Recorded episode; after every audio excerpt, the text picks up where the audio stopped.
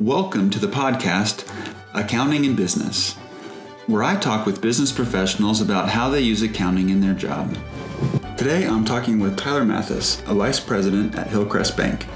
He shares some great real life examples from the work he's done with a variety of businesses. Let's go to the interview. Well, today we get to learn from Tyler Mathis.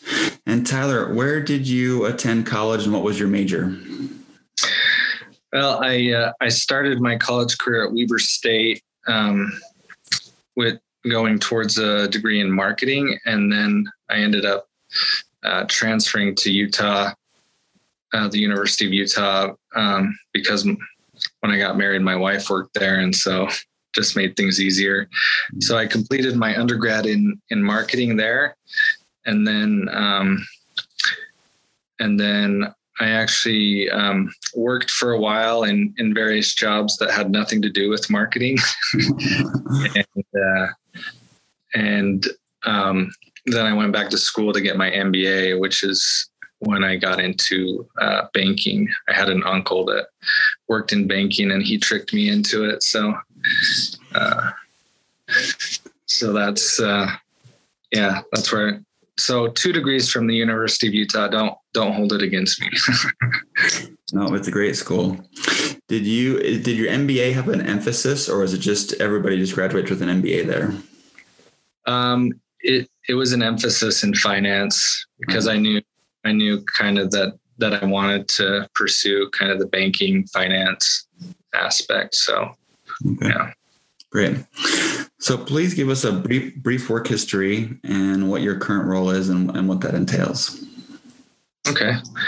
Um, well, I'll just I'll just start after um, my graduate degree. The last kind of 14 years, um, I I started my banking career at Zions Bank, um, and I started as a credit analyst there, and re- really the credit analyst takes the you know financial statements the income statement the balance sheet and they will input them into a system you know moody's has a system and and various other vendors have systems and and we call it spreading the financial statements. And so they'll just go in a row so you can look at the financial statements side by side and track trends and and look at right common sizing with the percentages.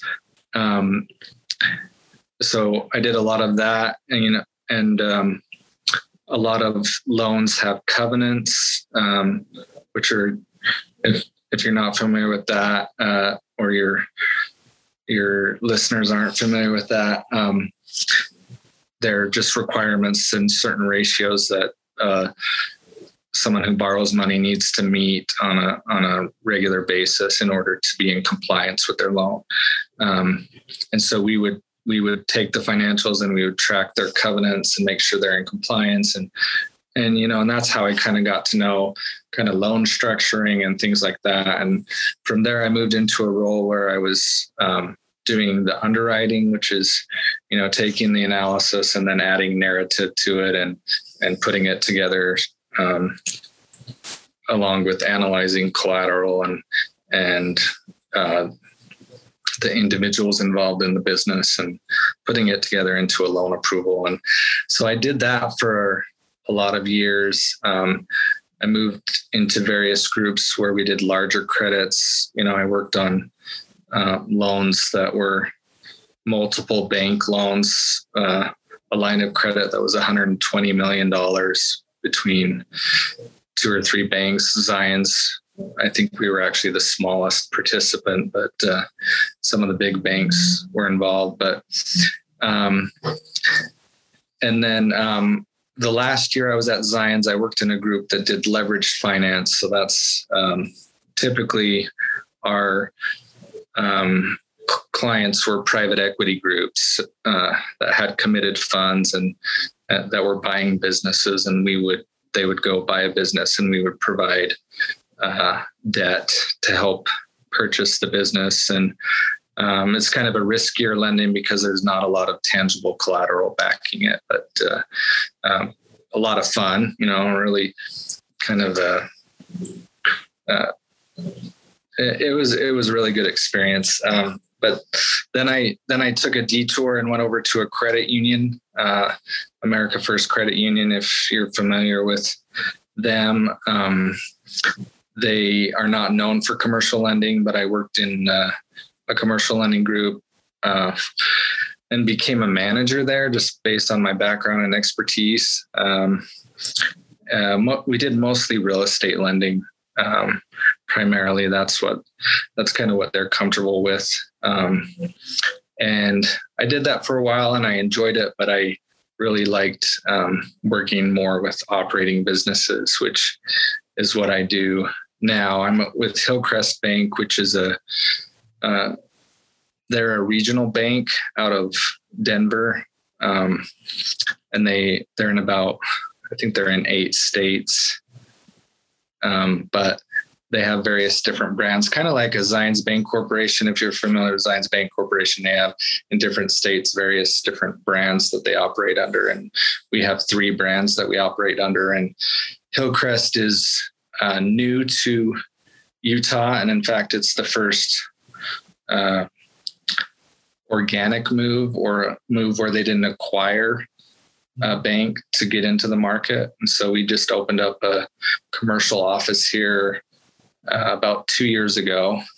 And I joined about 18 months ago, and we're just building up a, a book of businesses. Our my typical client has revenues from 10 to 50 million.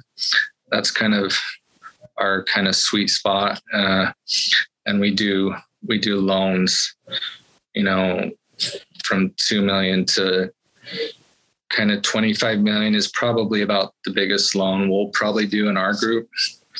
Um, and you know, we we we also manage the um, relationship side as far as um, deposits and treasury and cash management and things like that. So, um, so that's kind of brought me to where I am today. Um, the, some of the other things I enjoy about it is you get to look at all kinds of different businesses. Like I've worked with, you know, food wholesalers and uh, medical, you know, companies that, you know, their repayment is based on collections from Medicare, Medicaid, you know, so dependent on the government. And then uh, worked in power sports, so dealerships. So yeah, um, that that's kind of a fun arena. It's kind of exploded during uh, COVID. Mm-hmm. Um, and that's kind of an interesting case study too. Is they, you know, they the demand went up so high, and and uh, inventory kind of kind of like we're seeing with wood and things lumber right now is the demand went way up, but the manufacturing slowed down, and so if you've noticed, I noticed because I see it, but you go by most dealerships and they don't have a very full lot lately. But um, anyway, um, you know, and all kinds of uh, other businesses like uh, lender finance, where we've lent money to other lenders to then lend, and our collateral would be the notes that they um, lend out. So done done all kinds of different financing. So um, anyway, that's does that answer that question? That's a, that's a great great background um, and interesting work. Yeah. How does accounting impact your job? Well, I mean, it it's something that we deal with every day, like on a daily basis. Um, yeah, so having having an understanding in in my line of work is critical uh, critical to um, mitigating risk. Um, you know, you if if you look at their you know you can look at somebody's income statement and maybe it looks good but then you look at their balance sheet. And if you don't understand what's going on between the two uh, you know you could miss miss something that's not on the income statement. And so just understanding that from a risk perspective, from protecting the bank perspective, and then uh, just the ability to look at the financial statements and tell the story that's going on behind it.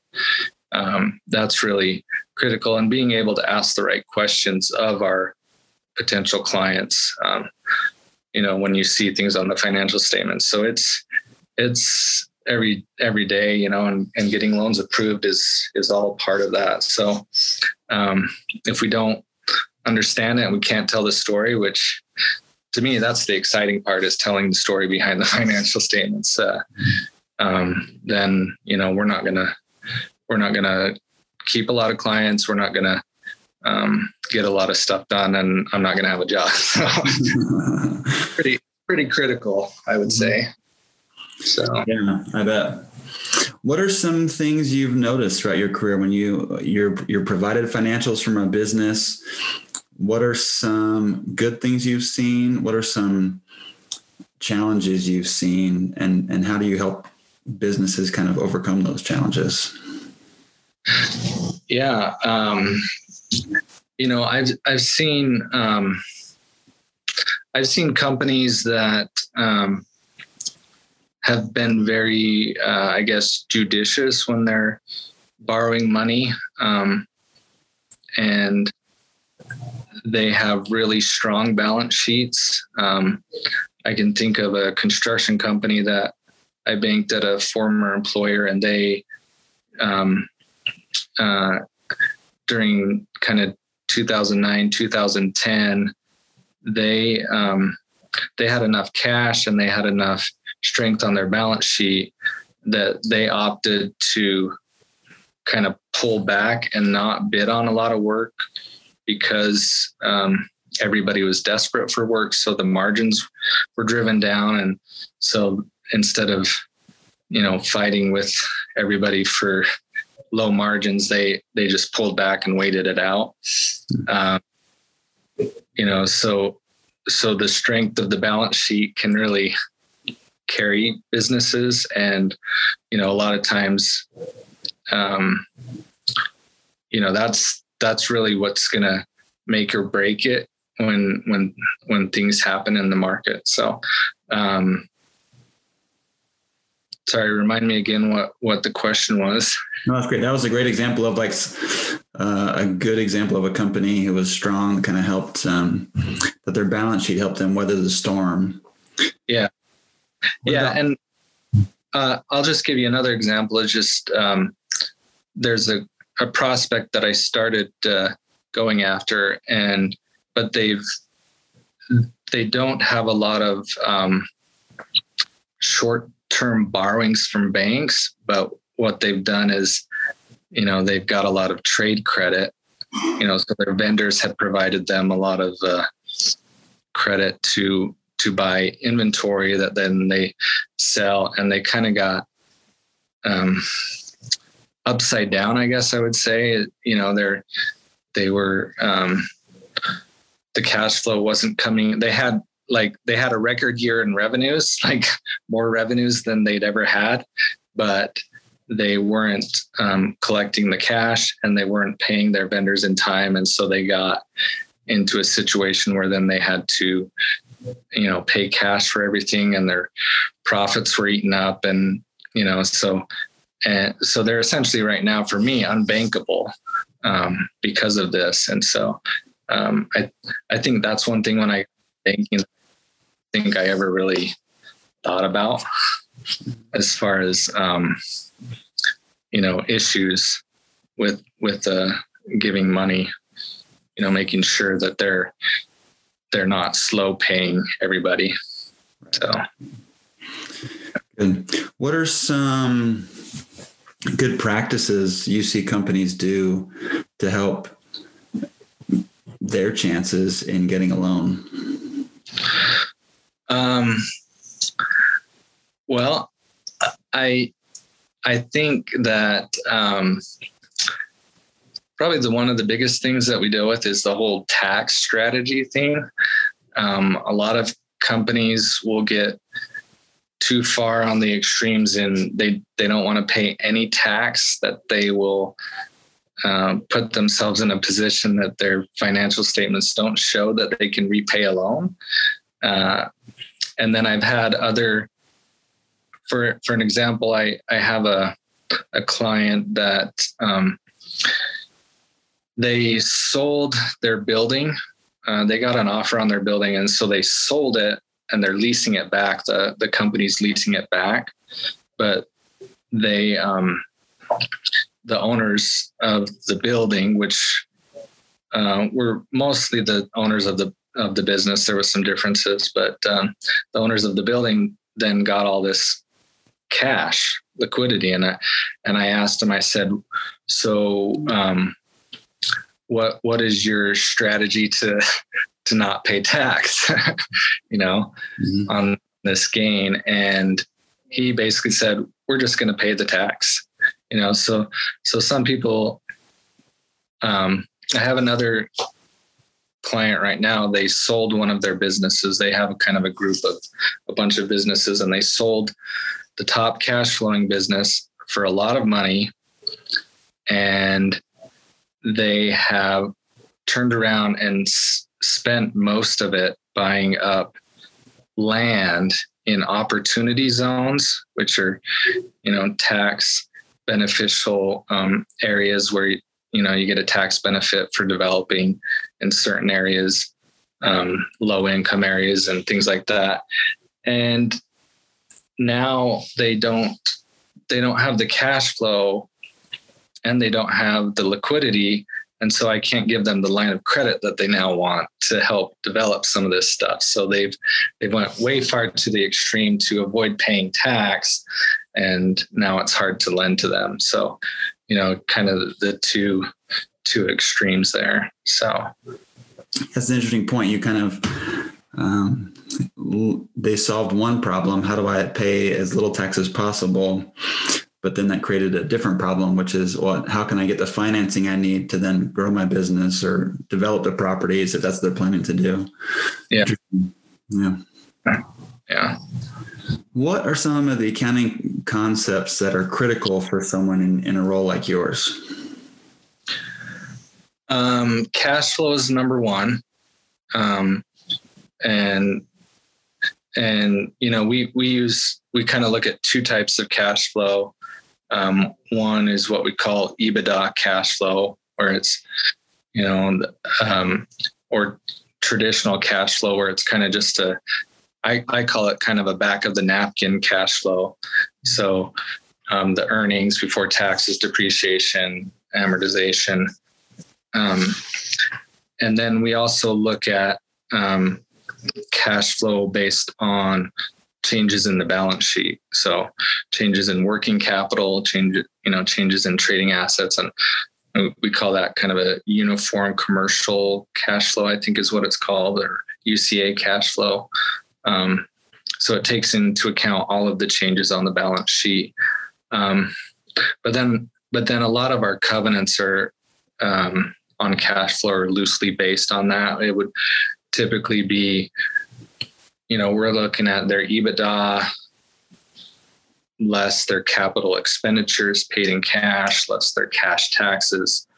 That's that's kind of what the banking industry has moved towards. It's kind of this what they call a, a fixed a, a fixed charge coverage. So what what cash flow is available to cover all of your fixed charges after you've you know paid for your capital needs and and all of that. So cash flow is definitely the number one concept, you know, and understanding the balance sheet changes and then leverage is probably second behind that. So um, we we look at balance sheet leverage, like what are the total liabilities compared to the net worth of the business. And then we also, um, in my arena, look at cash flow leverage because sometimes we'll land on a business, uh, for example, service businesses, they might not have a, a lot of tangible assets, you know, but they might have contracts or something like that. And um, so we look at cash flow leverage and and a lot of times that's how much debt do they have versus their EBITDA or that you know the traditional cash flow. For example, if they had you know nine million dollars in in debt on the balance sheet of, of senior bank debt, and they generate three million dollars in EBITDA, then that's a three times funded debt to EBITDA, which kind of is it. What it tells you is they could, if they operate as they're operating now, they could pay off their senior debt in three years. Um, is kind of what that's looking at, and that's kind of the number that we kind of like is less than three times. You know, we we like to know that you know that they could pay us off in three years if if they needed to. So, um, you know, those are those are kind of the main things, and then just uh, you know, um, after that, we're probably look uh, depending on the type of business and and the kind of financing. If you're doing a line of credit, we're looking at trading assets and what is the cash operating cycle. You know, how many inventory turn days do they have? How many accounts receivable turn days do they have? How, what's their accounts payable days? And add all that up to kind of determine and and right size the line of credit that they need in order to support that operating cycle. So um, those are those are probably the the biggest ones that come up for me. Mm-hmm. Yeah, that sounds good. All right, what advice would you give to a student taking their first accounting course? I I would say stick with it because it's it can be so interesting and I would say also, you know, it's not. I, I think when I started, I thought, well, accounting is just a science, right? Everything it is just do it this way, do it this way. But there's there is some art to it, you know, especially when it comes to tax strategy and and and different things like that. So um, you know, and and it it can be there can be so many careers you could go into where it could be beneficial you could be a public accountant where you know from what i can tell most of them do pretty well for themselves you know because i work with a lot of public accountants um, you you know you could be a controller or a cfo of a company you know let's let's say you like a certain company or industry, every one of them needs a CFO or or a controller. So you could go into any essentially any industry you want because you're an accountant, right? Mm-hmm. Um, so you know, I I think about that a lot. I almost went back to get you know a master's in accountancy and become a CPA just because of that. You know. Um, so you know there's there's kind of endless possibilities when it comes to to accounting, in my opinion. Um, you could become a banker, and and it would work out really well for you as well. You decided to. Yeah, I think that's great, great, great advice. What about the students who don't want to be an accountant or, or, a banker? Um, any any tips for them? Well, I think the principles of all involved in accounting um, are beneficial for everyday life you know i i i try and look at my own personal finances the same way i i critique you know my clients you know looking at my own personal balance sheet you know do i have enough you know net worth to weather a downturn a, a, job loss things like that? Um, so i think the principles are are universal uh, and so you know a, a, good understanding of it, I think will help you out in, in any field that you uh, decide to go into. Mm-hmm. Great. Well, any last words of wisdom? These students are normally around sophomore, sophomores in college. Any last words of wisdom for them? Um, you know, I would I would just just reiterate that uh, you know if if you stick with it, the concepts, you know, you'll eventually understand them. Because I know I remember being in, you know, various accounting classes, and I'm like, I, you know, it, it kind of was the one subject that really went over my head for a long time. But then, you know, it, it finally, I think, clicked when I started uh, actually using it every day in real life. But um, I would just say, you know, stick with it, ask questions, and um, you know, and enjoy it too. I think it can be enjoyable. You know, it doesn't have to be uh, drudgery. so. Well, that's great. Those are great tips for the students. We really appreciate you taking the time out of your day to to talk yeah. to us. Um, and thank you very much, Tyler. Yeah. Have you ever been in a grocery store and someone is speaking a different language and you don't have a clue what they're talking about? That's what can happen when you are tasked with understanding how well a company is performing and you aren't fluent in accounting, the language of business. The financial statements are interconnected and tell a story. That's what accounting knowledge can do for you help you understand and tell a story. It can also help you author a story to achieve an objective. I like the construction company who wrote their story to have a strong balance sheet, to give them more freedom when the business environment changed. Do you want to help create the business's story or just let others write it for you? You can do this.